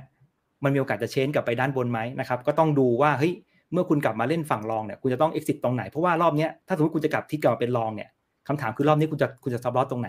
คุณก็ต้องซับลอตโลเดิมตรงนี้ใช่ป่ะเนี่ยออกไหมเนี่ยอันนี้ก็จะเป็นความยากของตัวการใช้ Alligator มันไม่ได้สดใสง่ายเหมือนเมื่อสักครู่นี้มันผมเอาตัวอย่างตอนยากให้ดูว่าไอตอนสะบัดขึ้นสะบัดลงเนี่ยคุณจะเปลี่ยนแนวคิดยังไงเนี่ยอันนี้ตอนยากก็มีไอ้ตอนง่ายๆก็เมื่อกี้ง่ายๆก็มี อย่างเงี้ยตอนมีเทนก็ง่ายๆอย่างเงี้ยไม่มีอะไรอย่างเงี้ยสักครู่นะครับเนี่ยตอนหลุดมาแล้วมันมีเทนมันไม่ขึ้นไปข้างบนเลยหรือเบรกขึ้นไปอันนี้ก็นี่เขาเบรกแล้วเนาะครับนิดหนึ่งทุกคนครับอันนี้ทุกคนจะต้องรู้นิดหนึ่งนะเวลาที่เราเจอพวกสัญญาณพวกต้มกบอย่างเงี้ยสมมติว่าคุณเล่นลองนี้ไปอ่ะแล้วคุณโดนเขาหลอก stop loss มาเงี้ยอีกหนึ่งเงื่อนไขที่คุณจะต้องวางก็คือว่าถ้าราคามันเบรกขึ้นมาตรงนี้คุณต้องกลับมาลองซ้ำเลยอันนี้ผมคิดว่าหลายคนอาจจะเข้าใจนะใช่ไหมพี่ถึงนะเปลี่ยนฝั่งเลยถ้าสมมติว่าเฮ้ยเราไปเล่นแล้วมันเราโดนเขาหลอกแล้วอยู่จังหวะมันเบรกกลับขึ้นมาเนี่ยอันนี้ต้องลองเลยอย่างเงี้ยรอบสองมันมักจะไม่หลอกมักจะหลอกทีเดียวโดยธรรมชาตินะครับประมาณนี้แต่โดยรวมที่ผมอยากให้เล่นเป็นสองข้างนะครับผมยังแนะนำเล่นสองข้างเพราะว่าเนี่ยเราเจอผิดอย่างเงี้ยโดยธรรมชาติพอคุณเล่นฝั่งรองแล้วผิดคุณเล่นฝั่งช็อตแล้วผิดคำถามคือคุณจะกล้าเล่นกลับมาลองอีกรอบไหมโอ้โหมันจะไม่กล้าแล้วนะมันจะไม่กล้าแล้วเนาะแต่ถ้าเราเล่นสองข้างอะครับพี่สุดท้ายจริงๆเนี่ยเราเล่นลองผิดเราเล่นช็อตผิดเฮ้ยเมื่อกี้ก็ยังดีว่าที่ลองไม่ได้ปิดมันยังมีโอกาสมาแก้ไขได้ใช่ไหมมันยังมีโอกาสมาแก้ไขได้อะไรประมาณเนี้ยครับเป็นเรื่องจิตวิทยาข้างในด้วยนะครับโอเคเอาละฮะก็คุยกันพอสมควรแล้วนะครับเผลอแป๊บเดียวนี้1 ชั่วโมงกว่าละนะครับอาจารย์จิมฝากทิ้งท้ายให้กับเพื่อนๆนักลงทุนกันหน่อยก็อยู่ประมาณสัก 1,300 ท่านนะครับในค่ำคืนนี้นะให้กำลังใจด้วยนะครับปีนี้นะก็ต้องบอกทุกท่านก่อนครับว่าการลงทุนใน TFEX นะครับก็ไม่ได้สวยหรูนะครับต้องย้ำก่อนนะครับไม่ได้สวยหรูนะเป็นสินทรัพย์ที่เล่นยากสินทรัพย์หนึ่งเลยนะครับแต่ก็ไม่ได้ที่จะยากเกินไปที่เราจะทำไม่ได้นะครับสำคัญสุดที่ผมบอกนะครับนะก็คือพยายามมีเครื่องไม้เครื่องมือนะครับนะต้องดูชาร์ตให้เป็นนะครับดูชาร์ตให้เป็นนะครับใช้เครื่องมือเครื่องอะไรก็ได้ที่เราดูแล้วมันเหมาะกับเรานะครับนะเล่นจะเป็นเล่นสั้นเล่นยาวก็ได้นะครับสำคัญสุดก็คือว่าเราต้องรู้ว่าจุดที่เราจะผิดทางเนี่ยอยู่ตรงไหนอันนี้สำคัญจริงๆนะครับจุดผิดทางอยู่ตรงไหนนะครับแล้วก็เมื่อผิดทางแล้วจะเสียหายเท่าไหร่อันนี้คือสิ่งที่ต้องคิดให้ได้ก่อนนะครับถ้ายังไม่เข้าใจตรงนี้นะครับอย่าเพิ่งไปซัดแรงๆอย่าเพิ่งไปเต็มที่กับ TFEX มากนั้นไม่งั้นอาจจะเสียหายหนักมากเพราะผมเคยเจอมาแล้วผมก็ต้องเอามาเล่าให้ฟังแล้วผมก็เชื่อว่าของการบริหารความเสี่ยงเนี่ยสำคัญที่สุดนะครับ mindset การบริหารความเสี่ยงนะครับแล้วก็ technical นะครับสำคัญมากๆสำหรับการลงทุนใน TFEX ครับครับที่สำคัญก็อย่าลืมนะครับศึกษาข้อมูลนะครับแล้วก็ตรงไหนที่เรายังไม่มั่นใจก็ไปเรียนรู้ซะนะครับเพราะว่ามันไม่งั้นเราก็ต้องไปจ่ายนะครับในราคาที่แพงเวลาที่เราลงสนามจริงด้วยนะครับโอเคเอาละฮะวันนี้ขอบพระคุณมากครับอาจารย์จิมนะครับไว้เดี๋ยวขออนุญาตเรียนเชิญใหม่นะครับครับโอเค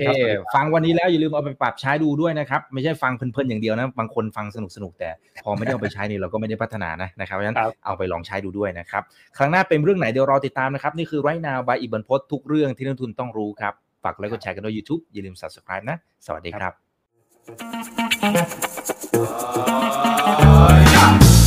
ถ้าชื่นชอบคอนเทนต์แบบนี้อย่าลืมกดติดตามช่องทางอื่นๆด้วยนะครับไม่ว่าจะเป็น Facebook, YouTube, Line Official, Instagram และ Twitter จะได้ไม่พลาดการวิเคราะห์และมุมมองเศรษฐกิจและการลงทุนดีๆแบบนี้ครับ